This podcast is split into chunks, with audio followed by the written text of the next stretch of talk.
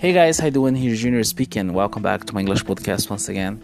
It's a such great honor to have you here connected with me one more time. Thanks a lot for all the support you have been giving to me since the beginning of my channel. And uh, you probably haven't forgotten yet about the series of 10 different phrasal verbs related to emotions, right? So today we are about to learn the meaning of two new ones.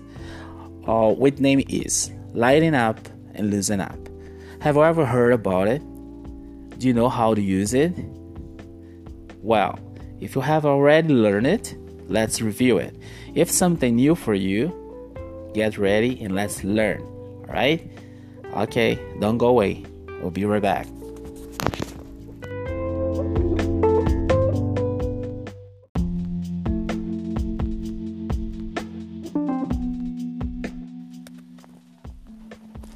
These phrasal verbs mean to take things less seriously, not be so rigid and humorless. When someone is too serious and they seem capable of smiling, laughing, or being relaxed, you can say, She really needs to be lighting up. She really needs to lighten up. Or she really needs to loosen up. Alright?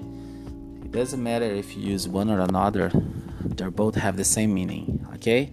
Another situation uh, that I could give an exa- as an example for example, if you are in an environment and you find yourself around people who are too stressed for some reason, and you just feel like breaking the ice, you could say, guys, you know, lighten up. At least here, let's forget about our problems for a while. Let's think about something positive, okay?